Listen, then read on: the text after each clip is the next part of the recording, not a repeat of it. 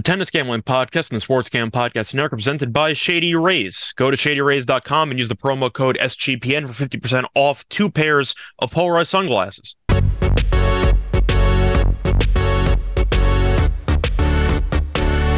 And welcome, everybody, to the Tennis Gambling Podcast from the Sports Gambling Podcast Network. It is currently late Friday night, April fourteenth, and I'm your host, as always, Scott Rochelle, once again, going solo for this pod. First things first, apologies that it has been a little while since uh, we actually had had an episode. We ended up having one for the outrights for Monte Carlo. I'm sure a lot of you were expecting me to cover a couple of rounds in the middle of the week because that's what we did for several Masters one thousand events. However, with the early, early start time of roughly five a.m. for the matches, I realized that I didn't exactly have much time to record the episodes. If you are unaware, I do a lot of editing for S G P N, and I also do a couple of YouTube projects and some other podcasts as well. So I was pretty busy most nights, and as a result, by the time I was actually done with everything, it was roughly two, three in the morning. And at that point, I wasn't going to rush a recording, get it posted, so ten of you could watch, so ten of you could listen to it. And if I gave out a play, a lock or a dog on a match at five a.m., I figured it would be a disservice to all the other hundreds of people that listen to the show and wouldn't have been able to actually get the pick in. So I decided to just simply put skip it. But since I had some extra time on Friday night, you knew we were automatically going to do an episode for the semis and for the final because that's tradition. But for the sake of the week itself, I thought about doing an episode for the quarters, but unfortunately that didn't work out either. So either way, we are officially back and we will resume the normal schedule. As for future tournaments, we'll keep an eye on doing an episode every other round. I think we are going to stick with the same format, but I was going to th- include the quarters. So maybe one additional episode. If you want more, let me know. Either reach out to me on Twitter, if you're in the Discord chat on S G P N, or if you want to just, uh, you know, hit me up on Twitter. You can just let me know. But the point is, I think we're going to stick with a similar format for most tournaments, but we will include the quarterfinals now. So we'll do the outright episode, then we'll skip until the quarters, and then we'll do the quarters, the semis, and the final. I think that definitely makes sense. We'll aim for roughly four episodes a week for most tournaments. Uh, French Open, though, is an exception in Grand Slams. We will be doing an episode for every round, so just keep an eye on that. With the same exact format we had for the Australian Open, it makes the most sense. The most popular tournaments of the year, we will do an episode for each round, so keep an eye on that for Roland Garros. But either way, time to actually get into the recap of our picks from the outright episode. First things first, the outrights. Not good. I'll be straightforward. In fact, I'm pretty sure we didn't win a single one. It was not good. Uh, we took a couple long shot flyers on some quarters, and those didn't exactly work out. Uh, you're looking at the predictions to win the event. We thought Djokovic would win it, and that did not work out. And we took a couple flyers, which did not work out either. So once again, didn't exactly do well at all in the outrights. But we also took a couple of flyers, so I'm assuming if you dispersed your units out, it wasn't that bad of a hit because a lot of the players that we ended up taking were long shots. So you probably didn't bet a full unit. You were probably betting a quarter of a unit, tenth of a unit, et cetera. So not great, but we took some home run swings besides Djokovic, and that didn't work out. But we were, we figured Djokovic would be pretty tough to beat, and unfortunately he was battling a bit of an arm or a shoulder injury, which was pretty apparent there in the Musetti match, which he eventually lost. But we'll talk about that match in a second. The point is Djokovic was our main option for the outright, so we ended up losing there because he was even money. But for the sake of the other players, we just thought that nobody else would really beat Djokovic, so we took some flyers for value, but for the most part we really didn't have much. So yeah, once again, not a great episode for outrights. Before the actual picks on the show, ended up going okay. We split directly evenly. I believe we made and lost zero dollars and zero cents. Our lock for the show was Dimitrov two nothing against Shelton. It's my fault. Uh, for a year and change, I've been roasting Dimitrov, talking about how I think he's one of the biggest underachievers in the history of the tour, and then I proceeded to give him out like an idiot on the lock segment, and instead he screwed us because he won the first set six one against Shelton. Shelton looked completely overwhelmed on the clay, and Dimitrov was moving better. He was controlling most of the points. If you're watching the match, once again, six one in the first set, you assume you're doing pretty well. And to make matters worse, it was Dimitrov winning six one, two two love forty. So as far as I'm concerned, he had three match points because Shelton wasn't really close to breaking him up to that point. and then Dimitrov let him off the hook. Then Shelton got one break point and broke him. And then Dimitrov had a bunch of chances to break back in the final game of that second set, and he failed everyone and ended up losing the second set. So Dimitrov, I believe, went zero for eight in break point chances in the second set, and Shelton went one for one, and he lost the second set. So Dimitrov screwed us. Never again. I posted it on Twitter, but I'll say it for the listeners out here who don't follow me on Twitter or maybe missed it. If I ever give Dimitrov out again as a lock or a dog on the show, if you see me in person, you have the right to punch me in the face. I'm not doing it. I hate that damn guy. No chance in hell. I know he's a nice person. I'm talking about as an actual betting option. I will never bet on Dimitrov again on the show, and I apologize for dragging you into it. But either way, we did have some luck with the dog. Ended up taking Gakhov on the money line against McDonald. That was also roughly plus one forty-eight. So lost a one forty-eight, won a one forty-eight. Depends on how you divided up your units. If you ended up having one unit on each play, then you made money. But if you ended up having to win a unit on... Uh, if you en- if you ended up having... I'm sorry, what was I going to say? If you ended up risking a unit on each play, you made money. But if you ended up doing it t- to win a unit for the lock and you bet a unit on the dog, you broke even. So Gakhov got it done. Uh, he had a competitive match there with McDonald's. I, truth be told, never really heard of Gakhov. It was mostly just based on the track record on the Monte Carlo clay. I was a fan of Gakhov getting through qualifying. He beat a couple of decent clay players, beat Manarino, for example, uh, but he ended up getting the job done. McDonald had not played a clay match for about a year, and he is also not very good on clay. Good match, but I thought the line seemed a bit trappy, and we jumped it, and we were right, so nice win there. And then he also gave himself a good performance there against Djokovic, ended up losing in straight sets, but did, I believe, serve for the set. Djokovic broke him. Happens. And then Djokovic won the first set tiebreak. After that, Djokovic kind of settled in, and Gakhov lost the second set comfortably. But good performance by him, and I'll keep an eye on him for future clay events, probably in the Challenger circuit. But he looked good. Uh, lefty, crafty clay player, couple of really nice drop shots and slice usage. I thought he had a lot of weapons on the clay, and I think that that could bode well for him. The issue is his serve still isn't very good, so he gets broken a lot. But I, overall, I was kind of impressed by Gakhov. I thought he looked pretty good, and it turns out Djokovic might have been physically compromised, as I'll mention in a second. But still, nice showing by him.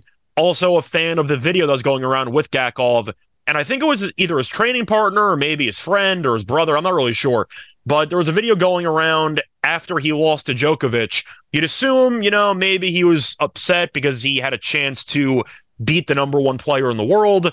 I don't know how realistic that chance is, but you're never really upset after defeat. Nah, Gakhov looked pretty comfortable. He was in his hotel room, and there was a video going around of him drinking alcohol while there's boxes of pizza, and he's hanging out in the bathtub. So he was just having a great time after the match. Good for him. You know, I'm happy that he enjoyed his moment, his uh, time in the sun, so to speak, and he built himself some following. I'll definitely keep an eye on his matches. I thought he was a fun player to keep an eye on, and as a result, uh, yeah, good for him. But either way, he did us a solid, and we ended up splitting. So... now, I feel like the best way to go, to get into the actual recap for this tournament is going to be going through the actual paths of each semifinalist and trying to work backwards. So, first things first, though, I will talk about the Djokovic loss, which was a bit shocking there to Musetti. However, there are a couple variables at play. I'm not going to make excuses for Djokovic because at the end of the day, you still have to beat the guy in front of you, and Djokovic was playing. He didn't make any excuses in the post-game presser or post-match presser, which I found refreshing. You hear a lot of players making excuses. Oh, I was sick. Uh, the conditions weren't great, whatever. No, Djokovic owned it. He just said Musetti was better than him today, and I respect him for being that straightforward. Were there other variables at play? Of course, but I, res- I respect the fact that Djokovic thought he could have played better and kind of own defeat, so to speak. But that match was very weird. Ton of wind in Monte Carlo that day. Neither player could serve. I believe there was about nine breaks of serve and around thirteen service games. So neither player could hold to save their lives. And that was really the story of the second set when each player broke each other like four times or so. It was something chaotic. But Djokovic, it seemed like as the match went on, really was struggling with his forehand, especially with just his overall form. He was hitting a lot of lob shots. I don't want to say they were moon balls, but definitely looping forehands. at least more than what he's accustomed to. Maybe it was the clay, because Monte Carlo clay was causing some weird bounces, and maybe Djokovic was so focused on keeping the ball in play and waiting for Musetti to make a mistake that he chose to uh, keep the ball a little bit more airborne with his forehand. But it did seem like he was battling a bit of an injury there with his elbow or his arm, because he was wearing some type of sleeve, some compression sleeve. So keep an eye on that moving forward. But either way, Djokovic claims he's fine, and we'll see how he does in the next couple tournaments. But either way, Musetti got the job done. Nice job for him. Solid clay player. Uh, unfortunately, he ran into Sinner the round after, and he got buried. But nice job for him. Best win of his career. And for a guy who's been struggling for several months, it was nice to see him getting a win that could help rebuild some confidence. But anyway, time to get into the actual uh, semifinalists here and the semifinal matches. We're going to go in chronological order here, starting off with the early match at seven thirty a.m. Eastern Time on Saturday. You have a matchup between Rublev and Fritz. Rublev is the slight favorite at roughly minus one twenty on the money line. Fritz is roughly even money on the money line. As for the spread, Rublev minus one and a half games is plus one ten. Fritz plus one and a half games is minus one forty. Uh, you can get the over-under in total games at twenty-two and a half. Over is minus one seventeen. Under is minus one oh three. If you want to get the sets, you can get three sets at plus one twenty. If you want Rublev to win in straight sets, that's plus two hundred. Fritz to win in straight sets is plus two twenty. I also have props for aces, breaks of serve, and double faults. As for aces, the total aces is ten and a half for both players combined, minus one fifteen on the other side, on each side. Fritz aces is over five and a half at minus one fifteen. Under's also minus one fifteen. And Rublev is four and a half over at minus one thirty-five. Under at plus one oh five. As for breaks, the over-under in total breaks is four and a half. Over is plus one oh five, under is minus one thirty-five, and the breaks of serve for each player individually is pretty close. Fritz to break three plus times is plus one fifteen. For him to break two times or less is minus one forty-five, and Rublev to break three times is plus one oh five. To break less than three times is minus one thirty-five, and for double faults, the total number is three and a half. Over is minus one thirty-five, under is plus one oh five, and for each player, same odds on both. It is going to be the over one and a half at minus one forty-five, under one and a half at plus one fifteen. So starting off with the actual head-to-head for these players, they did face off against each other several times in their careers. The problem is they were never on clay, so I'm not sure how much stock you can put into those matches. But to go through the recent matches, Fritz has actually done very well against Rublev. So Fritz won the first meeting in Indian Wells back in twenty eighteen. Then Rublev beat him in the next gen A T P finals in twenty eighteen. That was best of five. Each set was to four instead of to six or seven. And Rublev won that one in five. Then they played in Dubai and Rublev won that one in straight sets. And then Fritz kind of took over the rivalry because they played in Paris in twenty twenty-one. Fritz won that one in straight sets, seven five, seven six. They played in Indian Wells again, and Fritz won that one as seven five, six four, and they played in Cincinnati in twenty twenty-two. Fritz won that one in three sets, came back from a set down. So I'm not sure how much stock you can actually put into it because, once again, this is clay. But Fritz has impressed me on the clay, and going into this tournament, I did research on every player uh, with their clay history to find out who, especially among the favorites, can be a little bit underrated on the clay. And Fritz's name did come up. I did notice that Fritz was pretty decent on the clay. The issue was he was facing off against Tsitsipas, who was the two-time defending champion. I was low on Tsitsipas anyway, but I wasn't sure if Fritz would be able to get by. That was the section I was leaning to Dimitrov as an outright at. I think it was like eight to one, just as a flyer, because I wasn't sold on Fritz's movement on the clay.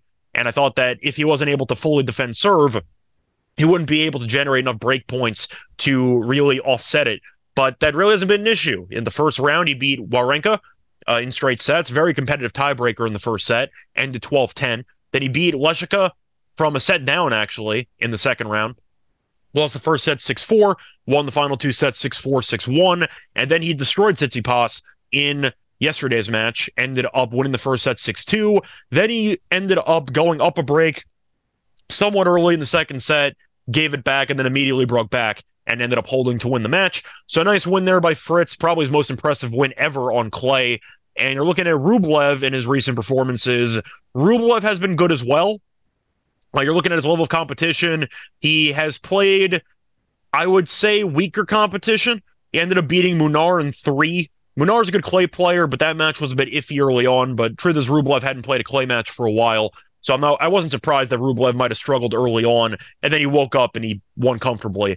After that, he beat Khachanov in straight sets, won that one seven six, six two, and then he beat Struff six one, seven six, which was a bit shocking that Struff made it that far. He had a very good showing against Rune, which he won uh, the round prior. So Rublev had a pretty fortunate draw facing off against Struff in the quarterfinals, and you won in straight sets. But once again, Munar, Khachanov, and Struff, not exactly a murderer's row of competition compared to Fritz. Now, Fritz, once again, you can argue, well, post-prime Wawrinka, what does that mean? I'm, I'm like, all right, okay, that's fine. That's a fair point. I think Lehečka is actually good on clay. Just watching him against Dimitrov, I actually think he's a good up. He's a good young player whose game actually translates quite well to clay. So I actually do like that win. You can argue that Khachanov was a more impressive win for Rublev, but Khachanov has never really been known as being a good clay player. He's fine, but I think Lehečka is a pretty underrated guy on clay, and I think the Tsitsipas win takes the cake. Once again, I didn't take Tsitsipas in any outrights because I didn't trust him based on current form, but Tsitsipas was the two-time defending champion, and Fritz beat him really without a sweat. So I think based on current form, I think this is worthy of being a coin flip. I think this match could go either way. I think if you're asking me which way I'm going to go, I think I'm actually going to lean to Fritz. I think even money on a coin flip is the way to go. The fact that Fritz, even though it wasn't in, on clay, the fact that Fritz has won each of the last three meetings, I do think will give him some added confidence for this particular match.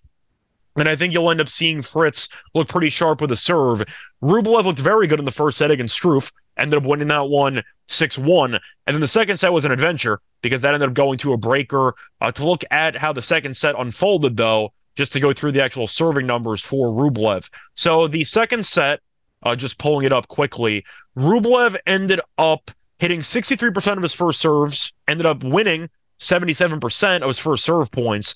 The issue was the second serve. He only won, uh, thir- he only won, just doing the math here. Yeah, he only won thirty-nine percent of his second serve points, which has me concerned because I do think Fritz, if he is able to get to Rublev's second serve, he might be able to do well in the rallies. And I think you'll end up seeing Fritz's serve potentially dominate this match based on how good Fritz's serve normally is. And if Fritz gets into a rhythm, I have more faith in Fritz's serve controlling the service games more than Rublev's. Not to mention the fact that Fritz is also a taller guy, so he should be more likely to actually get his racket on to more solid serves compared to Rublev. But either way, the it was pretty interesting. Rublev got broken, did not fight off any of the break points. He only faced one, got broken immediately. Struff did fight off several. He ended up fighting off six of seven, but he got broken that one time, and Rublev eventually won by tiebreak. But still, Rublev has been good. I still think he's a little bit vulnerable at times in longer rallies because he constantly goes for broke, and I think that he could hit some unforced errors. And Fritz has done a pretty good job of adjusting his game, especially on the clay, to still generate power without just constantly trying to go for winners. It seems like he's actually not afraid of rallying a bit, which has paid off for him, which is why he's in the semis. And he did pretty well in some of the rallies against Tsitsipas, which I think was impressive. But I think based on where the odds are located, I am going to lean to Fritz. The fact that he's won three straight against Rublev, the fact that he looked very good against the defending champion, and once again, Rublev was kind of handed a gift there against Struff in the quarterfinals.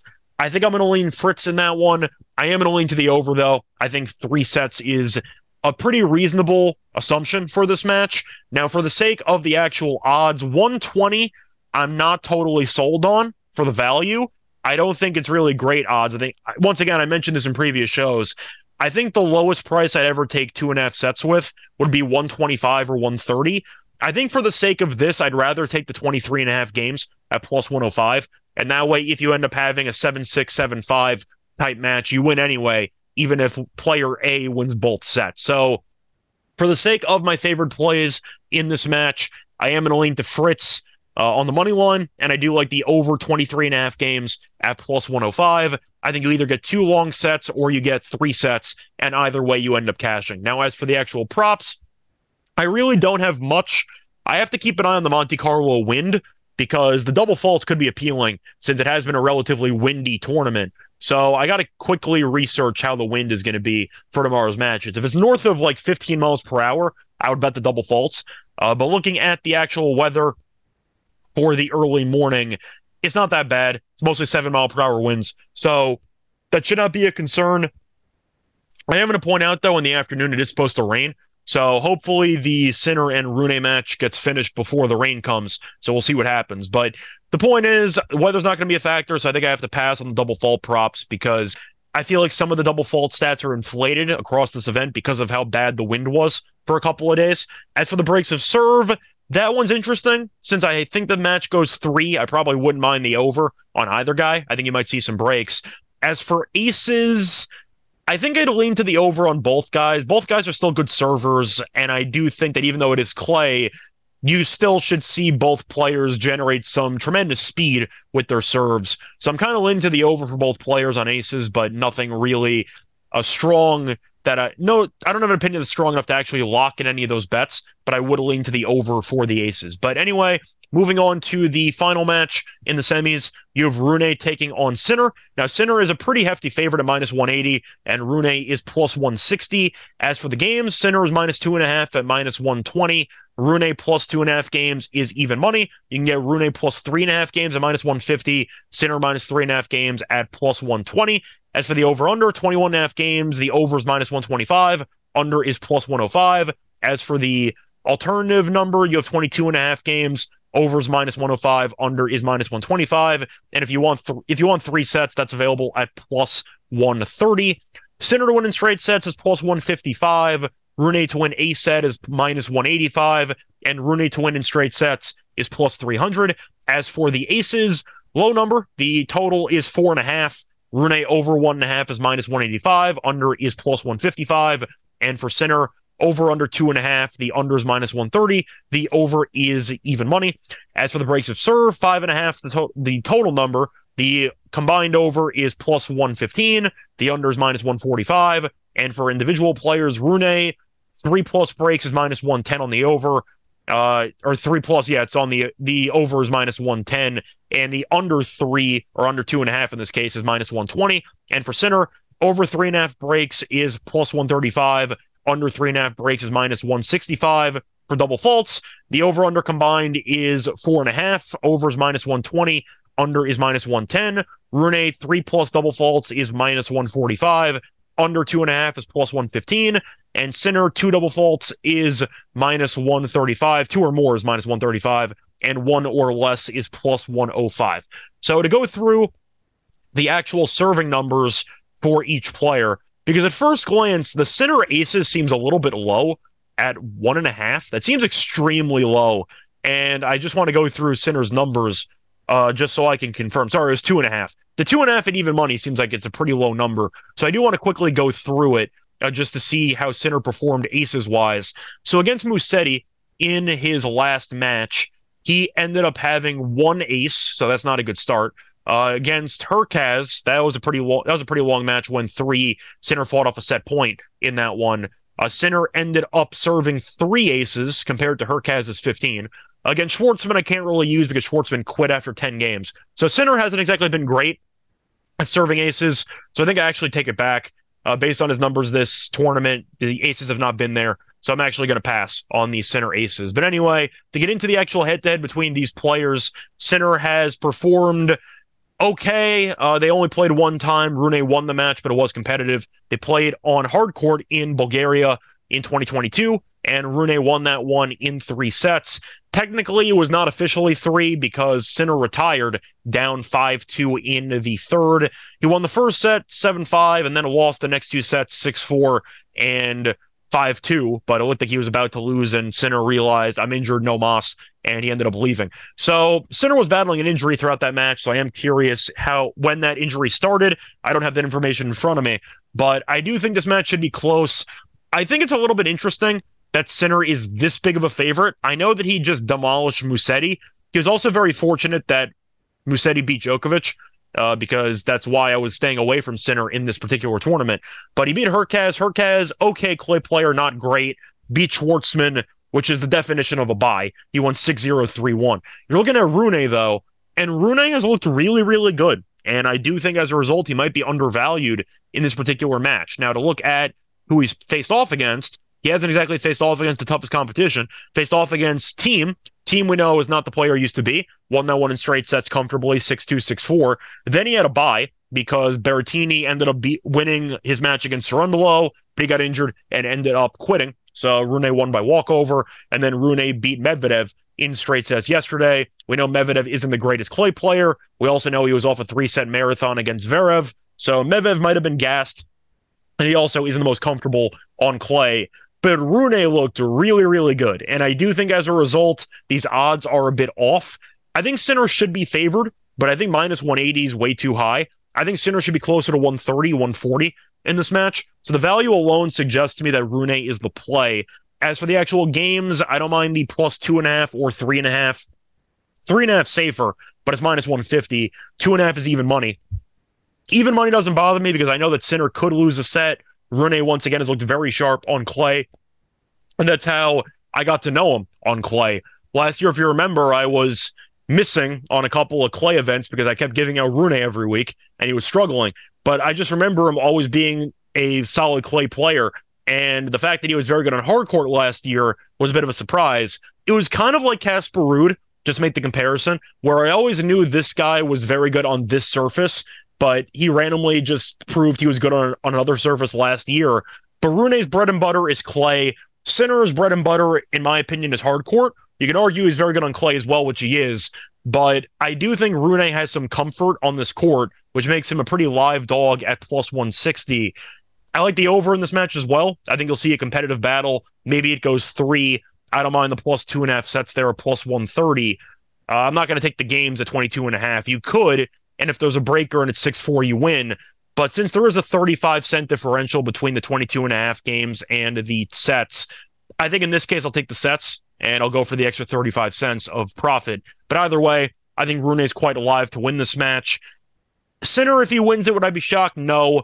But based on where the value is in this match, based on the odds, the value for me is on Rune because I don't think Sinner should be minus one eighty. But anyway, that's going to wrap it up for the actual predictions for the semifinal matches. Now it's time to get into the actual lock and dog picks, but before we get into that, can I have a quick word from our sponsor. We're brought to you by Shady Rays. Shady Rays is an independent sunglasses company that offers a world-class product that's just as good as any expensive pairs that we've worn. Durable frames and extremely clear optics for outdoor adventures. That's not all. Shady Rays also offers the most insane protection in all of eyewear. Every pair of sunglasses, right? Every pair is backed by lost and broken replacements. If you lose or break your pair, even on day one, they told us they will send you a brand new pair, no questions asked. Wear your Shady Rays with confidence because they have your back long after purchase. And on top of that, they have a great deal for you right now, exclusively for our listeners. Shady Rays is giving out their best deal of the year. Go to shady rays dot com and use the code S G P N for fifty percent off two pairs of polarized sunglasses. Try for yourself the shades rated five stars by over two hundred thousand people. Make sure to check out our N B A Playoff Survivor Challenge, completely free to enter, and the winner gets two hundred fifty dollars cash and a one hundred dollars S G P N gift card exclusively on the S G P N app. We're also brought to you by Underdog Fantasy. Underdog Fantasy is a great place to get down on fantasy and player props all year long. Underdog Fantasy has your favorite N B A, N H L, and M L B daily games. Plus, they're also doing best ball drafts already for the two thousand twenty-three N F L season. Head over to underdog fantasy dot com and use the promo code S G P N for an one hundred percent deposit bonus up to one hundred dollars. It's underdog fantasy dot com, promo code S G P N. Welcome back, everyone, to the Tennis Gambling Podcast. Just finished previewing the semifinal matches in Monte Carlo. Now it's time to get into the actual lock and dog picks for the show. Starting off with the lock, I am going to go back to that Fritz and Rublev match, and I am going to go with the over twenty-two and a half games at minus one seventeen. Once again, I mentioned that I like the over twenty-three and a half at plus one oh five compared to the two and a half sets, and the overs plus one twenty. However, I'm going to play it safe, and I'm going to take the minus one seventeen on the twenty-two and a half, because with Fritz, I definitely could see a tiebreaker being played in this match, and I do think that seven six, six four is a reasonable possibility in this match, or it goes three and you basically win automatically, or maybe a seven five, uh, a seven five, seven five, or seven five, seven six. But the point is both players are good at serving. They're both uh, solid at returning, but at some point you do kind of wish you saw a bit more consistency from each of their return games. So I do think that each player could get into a rhythm with their serve, and you might see a decent amount of holds. There's only expected to be roughly four breaks in this match, since the under four and a half total breaks is minus one thirty-five. So since breaks are limited, at least compared to expectations, I think you'll see a couple of longer sets. And for that reason, I do like the over twenty-two and a half. Uh, to go through the head-to-head one more time, the last meeting was in three sets on hard court, but you're going through the matches here, and there's been a lot of long sets. Now, once again, it is hard court, so bear with me, but you had two separate sets in the last matchup that had at least twelve games. You had one of the two sets in the previous match go to twelve games. Then you had a seven five, seven six match in twenty twenty-one in Paris. Rublev won in twenty twenty-one comfortably. You had a five-set thriller in the next gen uh, in twenty eighteen, but once again, that's first to four in each set, but still, you had a couple of shorter tiebreakers, and it went five, and they played in Indian Wells, and that was six four, seven six. But once again, it's on hard court, but you have heard a decent amount of seven five or seven six sets in there. It seems like when these two get together, you tend to see a lot of grueling sets, and as a result, I am going to go with the over twenty-two and a half games at minus one seventeen. In the Fritz Rublev match as my lock.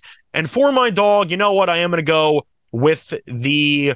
Do I want to go with Ru- Do I want to go with Rune, or do I want to go with the actual sets here?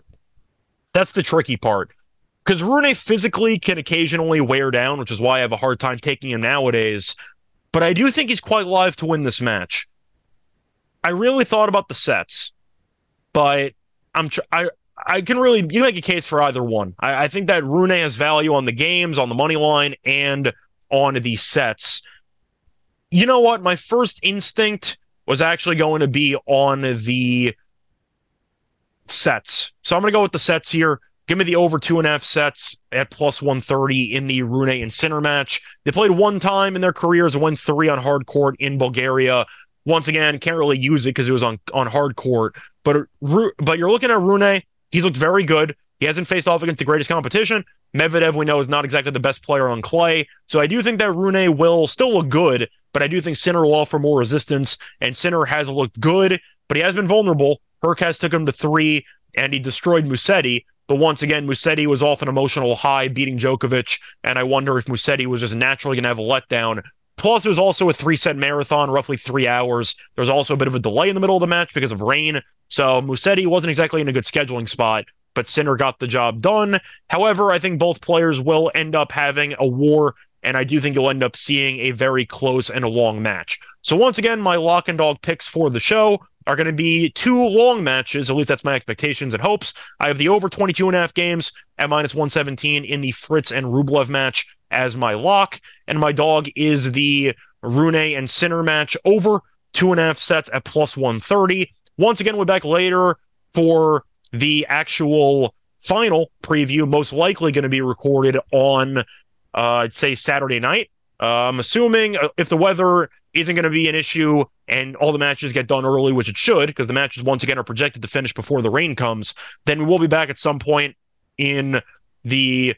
Uh, we'll, we'll back some point on Saturday, so just keep an eye out for it. I don't think I'm going to wait until two, three a.m. because the match and the final should be relatively early. So for that reason, we'll probably aim for a mid-afternoon type of recording. But either way, find me on Twitter, Rice Show Radio. And until next time, good luck to all of you and all of your bets. Bye, everyone.